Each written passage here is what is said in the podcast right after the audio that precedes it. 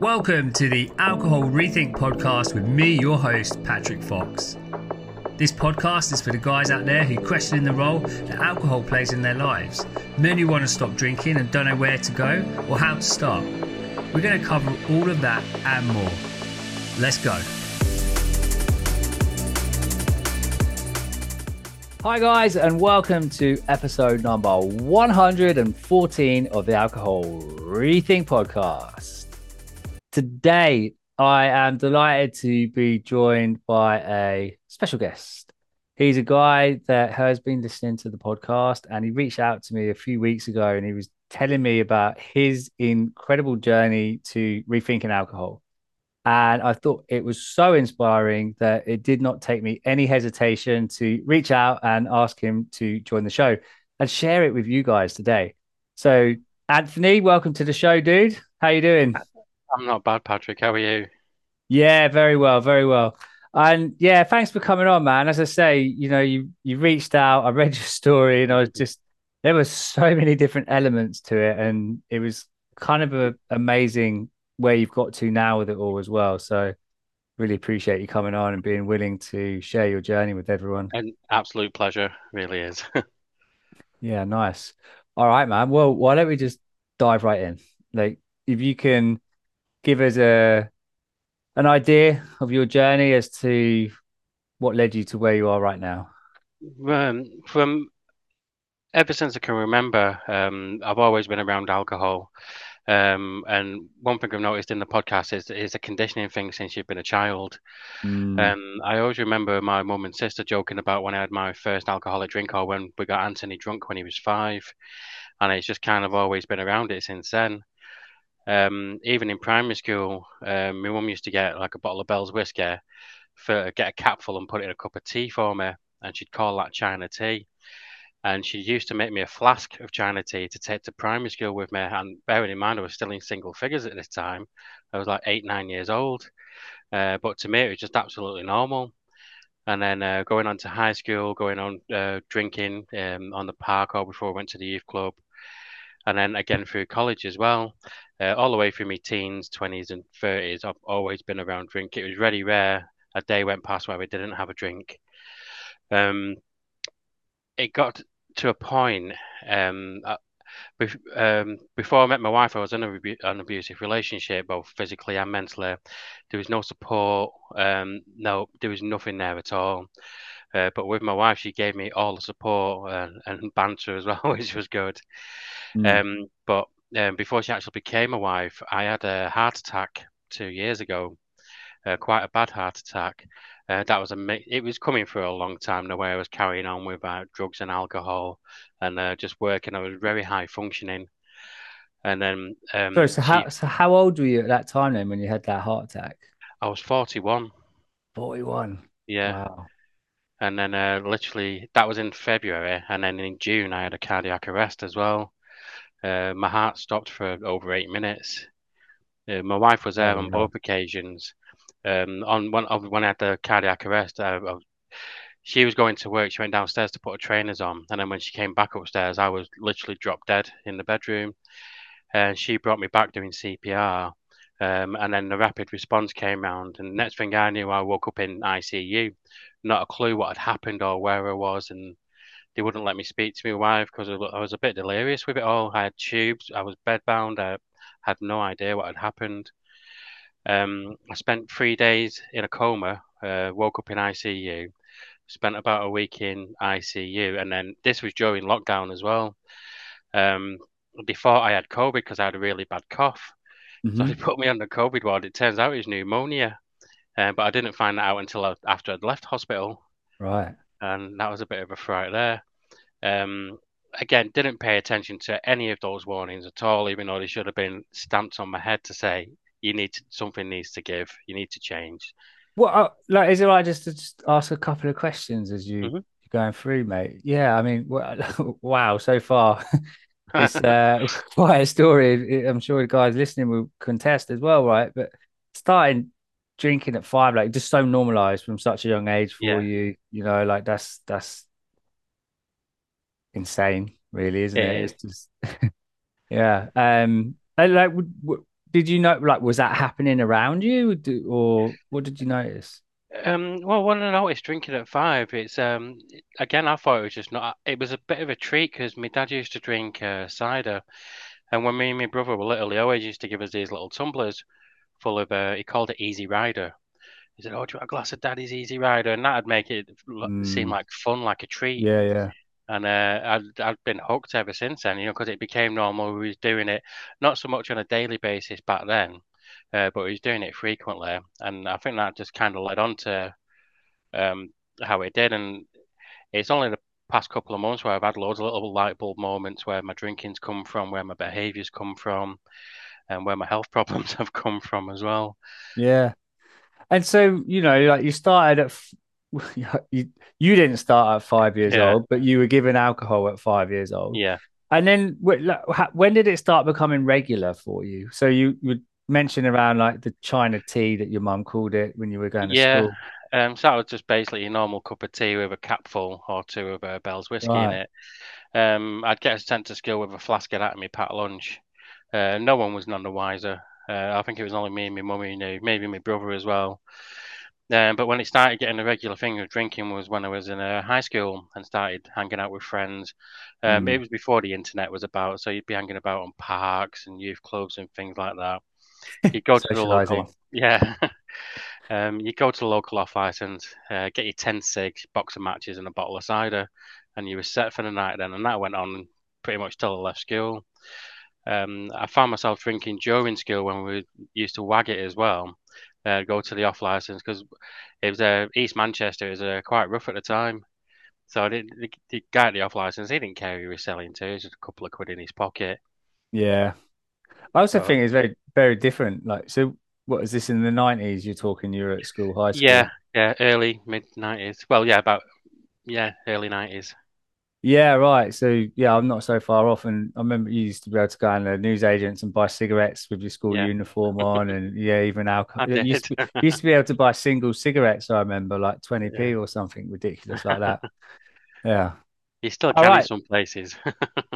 Yeah. So so yeah. So by that by that age, like your early teens, let's say, you'd already kind of become started creating that dependency on alcohol, right? Like going out and socializing.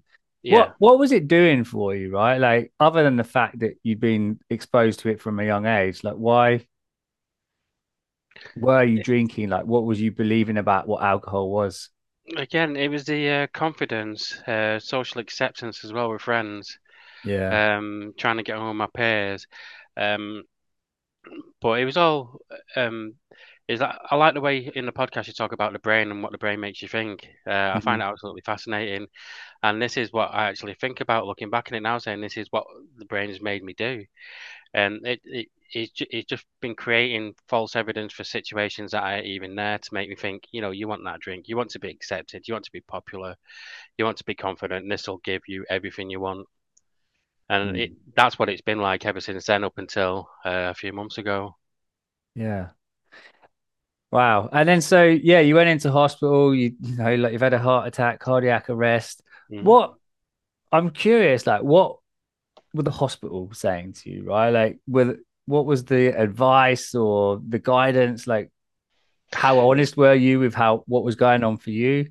Um, on my heart, when I had my heart attack, like the first instance, I was completely honest with him. They said, "Have you had any drugs?" It's like, "Yeah, I had um, cocaine the night before my heart attack. I was smoking weed. I was smoking cigarettes." And they knew straight away by my blood count that I drank as well, because it was just pretty much off the charts. I'm on a, is it thiamine, uh, vitamin B? Uh, All right, I'm yeah. I'm on that. Uh, I've been on that for a couple of years now. hmm Uh, but it, it was my wife just said, just be open and honest about it.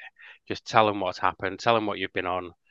Um, which I did do, and it just made for, I won't say a pleasant more ride, but it just helped them do the job a bit more um, in the transition from home to the hospital. And then when I got to the hospital, um, the thought was definitely there uh, to stop drinking, but I don't think I was really ready to do it. Otherwise, I would have done it. Yeah. And uh, like but even before then, had it crossed your mind that it was excessive or you were just like in it? Yeah, no, um, definitely crossed my mind that it's excessive because I've had loads of situations where I'd fallen out with people, fallen out with friends, Mm. um, falling out with family, and uh, I just didn't care. I, the only thing I cared about was where the next drink was coming from. Um, in college as well, that it was right through that because you're going to the pub on your dinner, um, going back to college drunk, doing your lessons drunk, um, and when I left college, straight into work, and then um, one job I had, it was in uh, Manchester, and I knew the off license in uh, Manchester. I used to get to Manchester about 6 a.m. I'd buy a can of cider. That'd go down before I got to work. First break, run back round to the same off license. Dinner time, about three or four pints. Last break, another drink, and then a bus beer on the way home. And that went on for years. That was every day. A bus beer. yeah, a bus beer. I did. I told my wife about that. She's like, "What? What the fuck? A bus? What's a bus beer?" yeah. And um, I've got like I've kept a sober diary, all photographs from, from like day one up to today. And I went to a concert last week in uh, Manchester, and I've got a bottle of uh, sparkling water. And I just took a picture of it and put a caption: "Swap my bus beers for water." like, oh, mate, yeah, I love that. That give me goosebumps. You telling me that? That's really cool. What a great thing to do as well to to keep a sober diary as well as of your journey because it's going to be amazing to look back on it. Yeah, well, I do journaling as well, um, mm. and I keep a photographic diary because I, I, picked the absolute worst photo I could think of of me drunk, which was only in January, um, and it's not relating to an, any, incident or anything, but it's just the look of me on that photograph. It's just like, yeah, I, I'm really gotten there it's incredible, man. Like when you see before and after pictures of people who've been drinking and once they've had like, I don't know, a few, even just a couple of months, right? Like you can probably already notice some difference. I just don't think people appreciate how much or how bad alcohol is for you and how much of an impact it's having on on your, you know, like bloated and how you age and all of those types of things with your skin. Yeah. Well, everything that had gone on, uh, that wasn't even though it was a rock bottom of sorts, that wasn't my rock bottom to stop drinking. I still carried on drinking after all of that had happened. Yeah. Um, so it is mad, and uh, it's actually quite. It, looking back on it now, it's quite mad what actually happened. Is that I had a massive falling out with my wife. Uh, I'd moved out of the house. Uh, she was staying at a friend's that night. Um, I'd left the dogs on their own. I'd packed my suitcase. I went to the place where I was going to stay. I was solidly drinking for like two to three days and like eight percent cider. Um, my wife was trying to get in touch with me. She was trying to phone me, and I was just ignoring the calls completely. Um, I was just drinking, feeling really sad about everything, about what was going to happen. Am I going to go to work? What's going to happen with my marriage? And everything just got a bit on top. And then uh, at the night time, it was raining, the weather was awful, and I was like, "That's it, uh, end of an, uh, you know you know what you need to do which wasn't at the time i wasn't thinking give up drink it was just end it all just do it there do the mm. world a favor do yourself a favor and i text my wife and i said i don't feel safe i'm in a dark place and she rang me up and we spoke um, I'd agreed not to drink anymore that night, and she wanted to come and pick me up that night. Mm-hmm. Um, but I said no because I didn't want her to see me in that state at all. I was uh, self-loathing. I was having a little pity party for myself, and but if she hadn't have answered, if she hadn't have rang me that night, I don't think I would have been here today. So um, I've had this conversation with her already, but at the time, she actually saved my life a third time that night. Yeah. She really did. Wow. Yeah, and it's yeah, it's those dark thoughts, man. They're not pleasant to experience, no, are they? And especially especially when you when you're drinking, they can they can spiral and spiral exactly. fast. Yeah, yeah, and that, that's what they were doing and um, it was like listening to the podcast um, has really helped me uh, learn to recognize when your brain is doing that. Mm because uh, my wife's going away uh, next month to Krakow with her friends, having a girly uh, couple of days. And she told me how long she was going for, and my brain just went into overdrive. Because when I was drinking, I thought she was cheating, texting other people, things like that. And I've mm-hmm. heard other people, um, you know, um, relate to that as well. And I must admit that has just stopped really. Yeah. But, uh, when I when I first started drinking and she told me how long she was going away for, my brain just went, right, well, she's going away. You can drink this, you can do that. Why is she going away? Start an argument, create some sort of excuse to have a drink. And I just said to my wife, I said, I, need to go upstairs for a couple of minutes. I just need to think this over. And until I could actually vocalize what was going on, I just needed to think about it. And then I came downstairs, I'd explained to her, um, you know, my thought process through it all and what was happening and how I'd learned to recognize it and everything. And it was absolutely fine. But it was in that moment when I recognized what my brain was trying to do, I knew that the sober me was taking control. I was mm. taking my mm. life back. And uh, it, it, was all thanks to you, Patrick, in the podcast. Well, nice giving me one, the tools to help me do that. Yeah, well, what fucking great awareness as well. Like to to to spot what your brain was getting up to, but to actually not invest in it, like not yeah. to buy into what was going on, like seeing what the agenda was, and just actually taking that space to go upstairs and just kind of gather your thoughts, yeah, and, and, and notice it. Normally, I would just go out and get a few cans and then think about the rest in the morning but I, something just didn't ring straight with me. I knew something wasn't right, and that's when I was thinking about it. It's like it was like a light bulb moment. It really was. It's like this has happened, and it, I knew why it happened and why it was doing it. And then uh, obviously uh, came came back down and told my wife, and I said I wasn't being funny, or I said, but this is how my brain was working, and this is how I'm retraining it to think now. Yeah. Oh, dude, that's fucking epic. And I love that the sober me was taking over. Yeah, it yeah. was again. It was like a light bulb moment. I just felt something just like clicked, and then uh, it was like an epiphany. Really, it really was. Yeah, you know, so you've been listening to the podcast, and it's about identity, right? It's like how we identify to ourselves, and that right there is is an identity, right? Like the sober me. Yeah, and he showed up. he, did, he did eventually. Yeah. Yeah.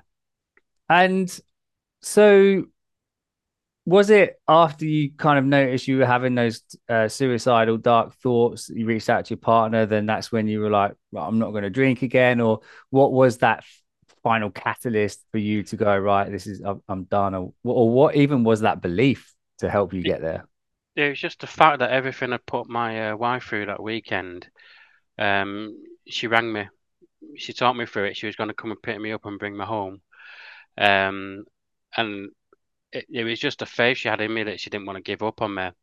Um, I mean, we've not even been married that long, but the fact that she was there for me, even through the heart attack and cardiac arrest, um, that's how we was already engaged. But when I was in a coma, she said if I come out of the coma, she'd promise to marry me, which uh, she's kind of wishing she hadn't sometimes.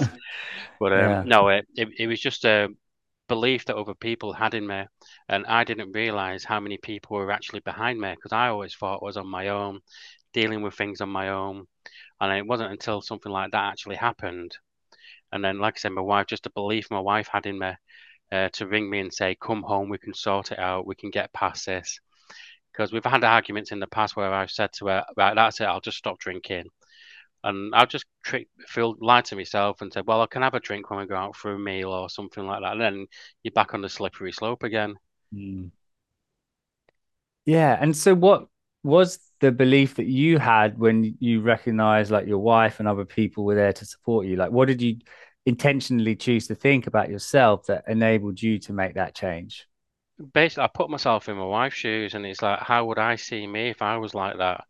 Mm. It's like, and I really couldn't empathize with myself.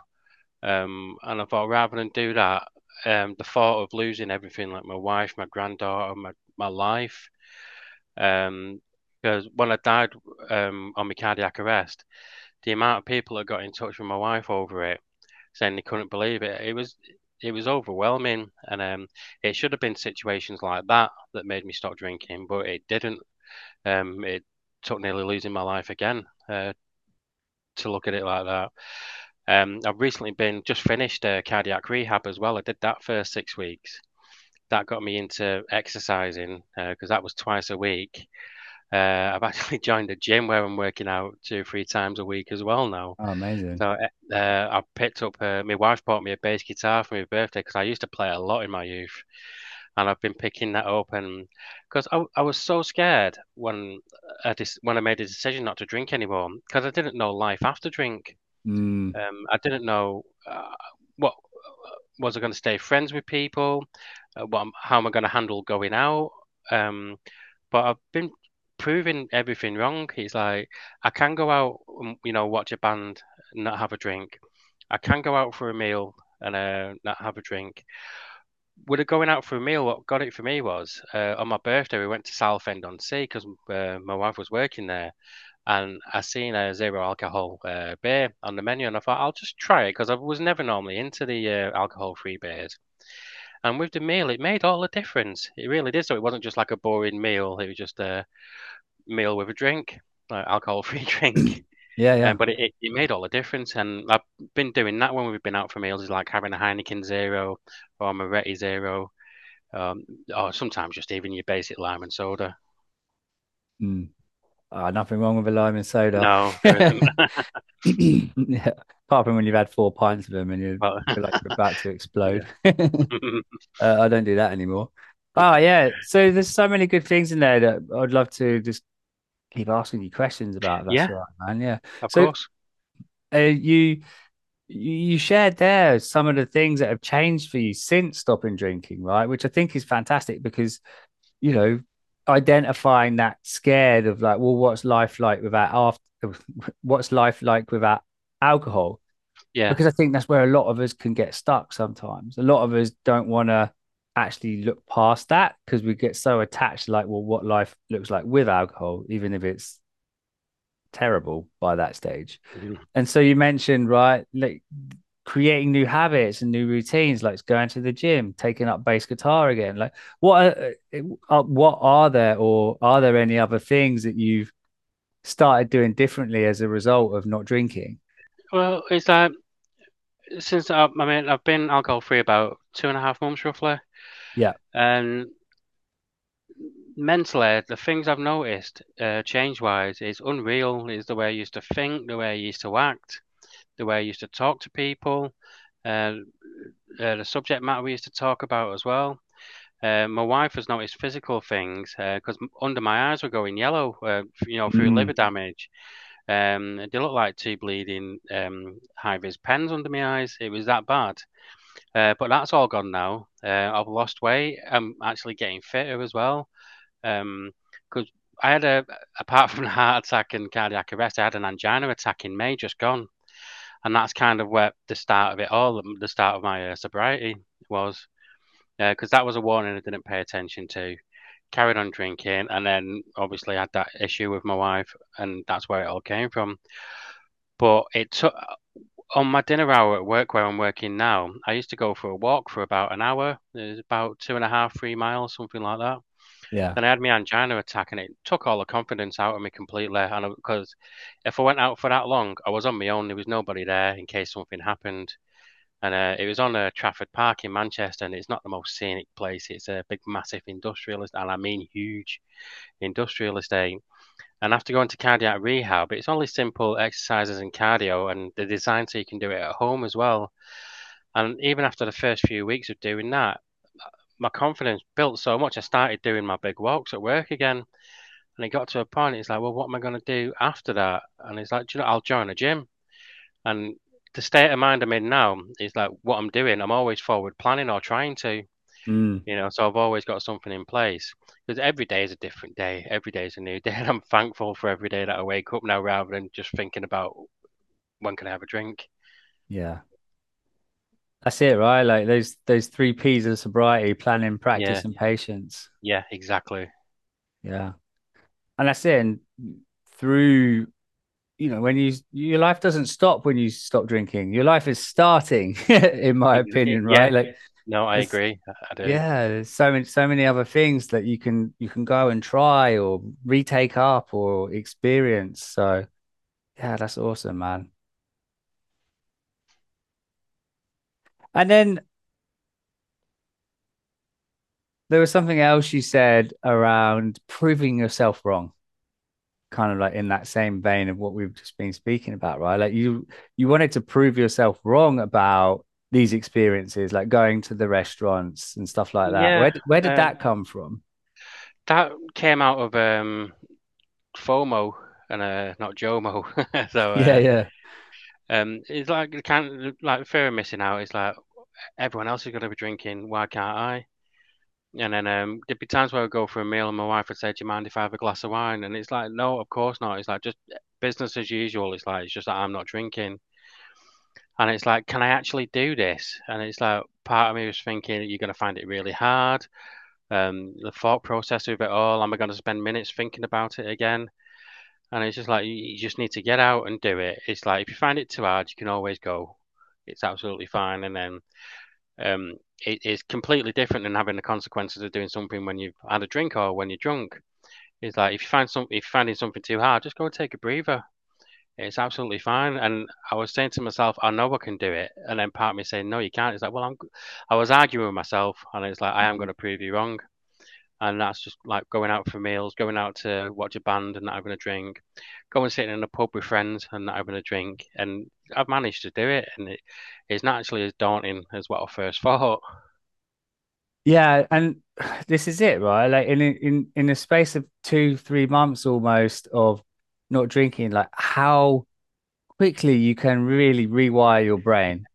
You Yeah, know, it really when like, when you put like you're doing the work towards it, of course, right? Like you're Yeah, actively thinking about what you're doing and putting that planning in place, but like that's how quickly it can change for you guys, right? Like it doesn't have to be this kind of long, hard slog of trying to quit and start and quit and start again, but you know, when we actually do this work, it can really change very quickly. And, and like, what, what, in terms of your thinking, like, how do you spend your days? Like, what are you thinking about when it comes to not drinking, or are you even thinking about not drinking?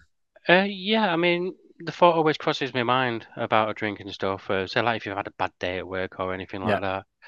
I so I, I've got plenty of pop at home, like sugar-free drinks and fizzy drinks. Um, but and then when I do think about drinking, it's not urges like it would have been. It is just a thought. And there was an episode. I'm not Mm. actually fully caught up with all the podcasts. I'm only on the um, the seven days in one week one at the minute. I think I'm on 74.2 at the minute. I was listening to that today. Yeah, And yeah. um, but there was one I was listening to um, where he's saying about uh, anti-alcohol and uh, sober conscious, and definitely sober conscious because I was in the supermarket with my wife and she was getting a bottle of wine for her parents' anniversary, and she's like, "Are you okay being on this aisle?" I said, "Yeah, absolutely fine." And she always tells me how proud she is of me all the time. And then she was doing that then, and it just clicked back to one of the episodes saying about sober conscious. It's like it's just liquid in a bottle. It's nothing more, nothing less. That's all it is. And that's how I've started to think of it. Yeah, yeah, it's really powerful. And it truly is. It really is liquid in a bottle and it can't Yeah, do anything to you until you pick it up and drink it, right? And so it all just comes back to like remembering that you're in control. Like that that's sober you, right? Like that's the guy in yeah. charge. Yeah, incredible. So when did you start listening to the podcast? Um, it was the 12th of June um, this year.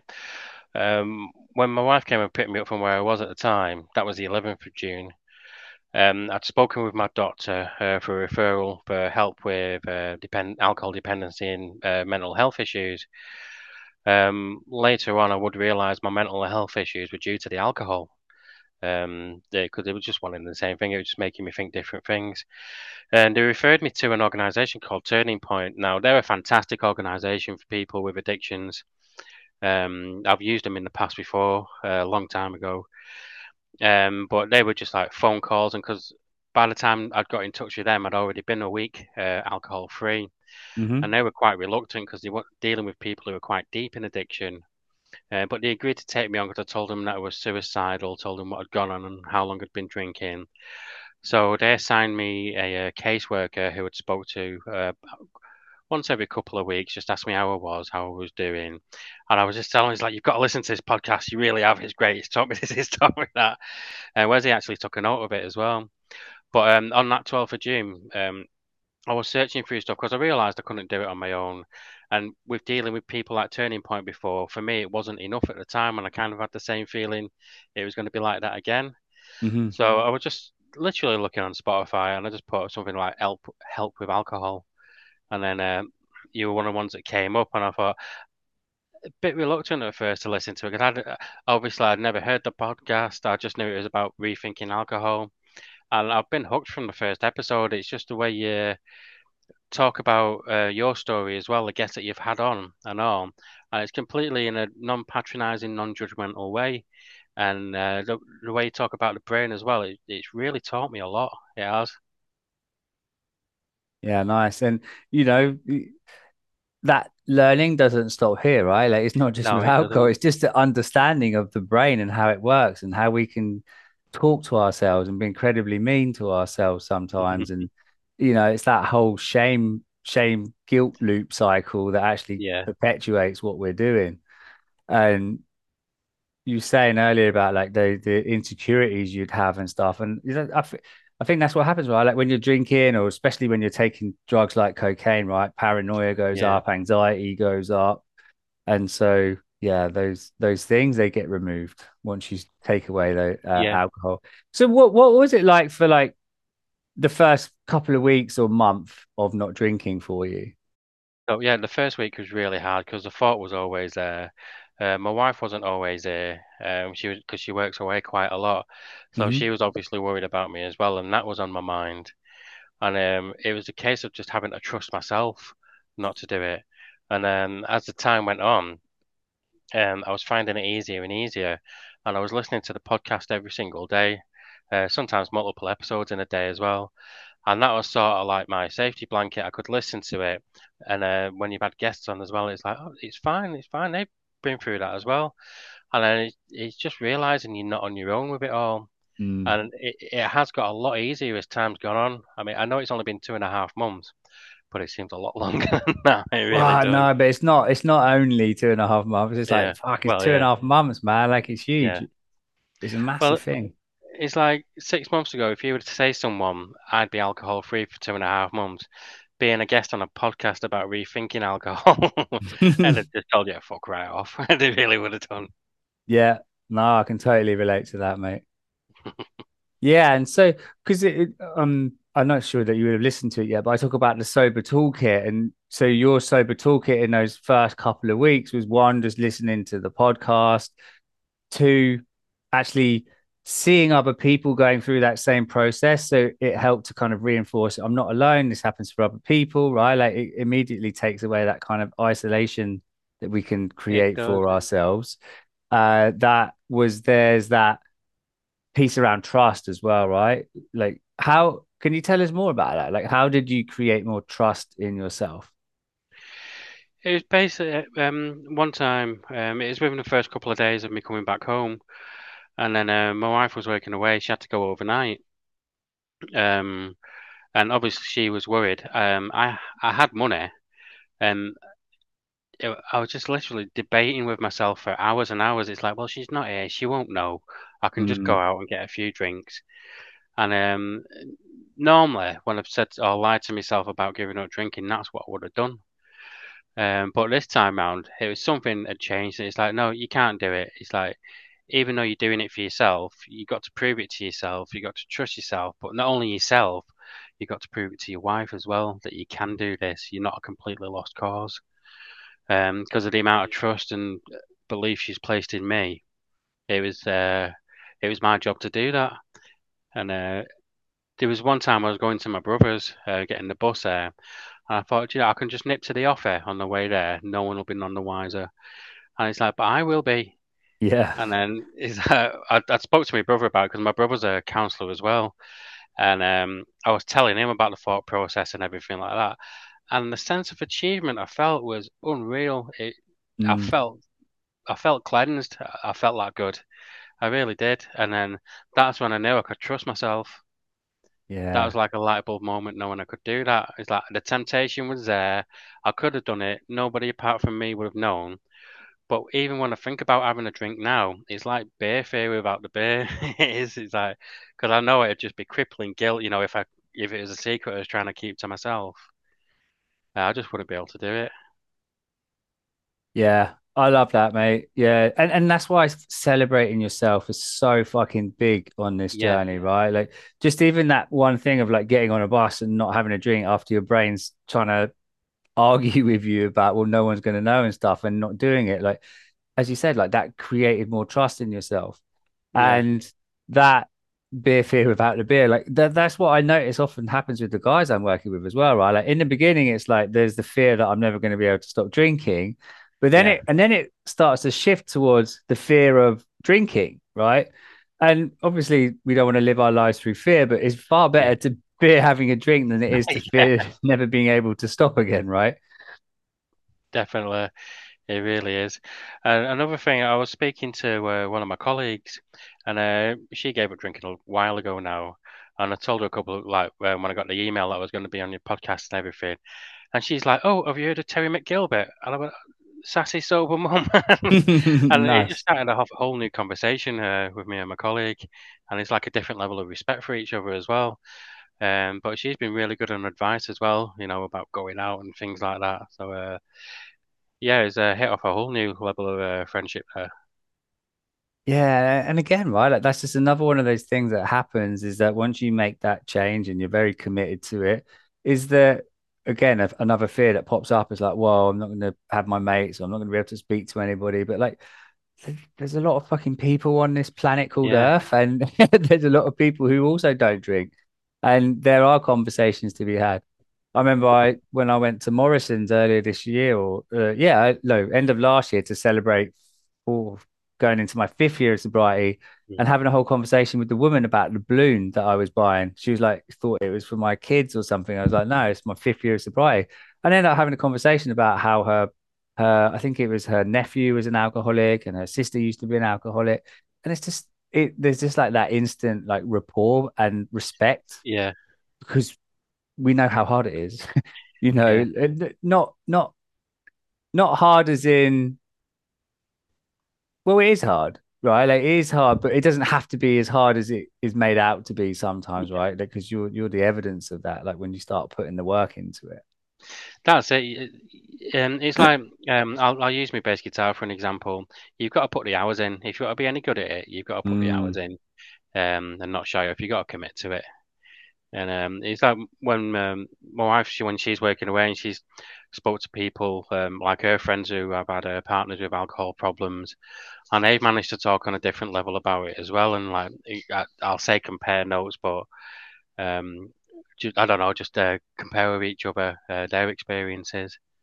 mm. And it's um, opening up and listening to my wife, and then it's telling her how I'm feeling as well is a massive uh, change. It's something I never used to do, and it's uh, just having someone like her listen to me. It's great. Yeah, and that's it. And and even if uh you tell someone how you feel and like without them having to try and fix or give you advice or anything, just to get it off your chest, right? Like which is why I love journaling, why I love coaching, because they're all the modalities where you can do that kind of thing, or even counseling, as you mentioned as well, right? yeah. Is uh, yeah, journaling. Um, I, I've I've been I started mine on the 26th of June. That was my two week uh, being sober. Um, but there was an episode that I was listening to. Now, this is something I never would have thought of doing in my life before, apart from joining a gym and like working out two, three times a week. There was an episode he did on a meditation, and I was um, stood at a bus stop on the way home from work, and I listened to it for like 10 minutes, the whole meditation with the music, and I thought, I can't see myself meditating. But um, to keep track of my fitness and everything, I got a uh, Fitbit Mm. and I'm doing mindfulness exercises every single day now. I am. Everything's completely changed.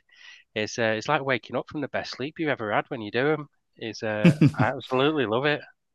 Yeah, mindfulness again, another powerful tool to go in a sober toolkit because it's just about being present, right? Like when you're Yeah, present, there's nowhere else you can be.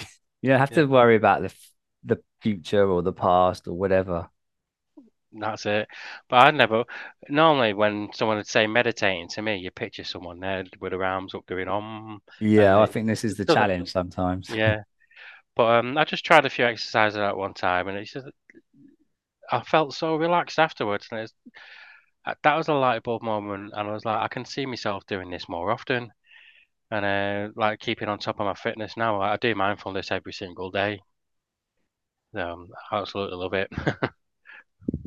Yeah, nice one. Yeah, again, it's just that just putting in those new habits and new routines in place for you, right? Like that are all serve you in much higher regard. Yeah, Nice. All right, dude. A couple of questions Mm, um, before we finish this episode. And I've, I've loved having you on, man. I really loved exploring your journey and having you share with everything that's come up. And so, first question is: Is there anything that you would offer to any of the guys out there listening right now? Yeah, um, I'd say just trust yourself. Um, you're obviously listening to the podcast for a reason. If you're still thinking about doing it, make the decision, um, commit to it. Because if you're not ready for it, you're just going to lie to yourself, and that's yourself is one of the worst people you can lie to.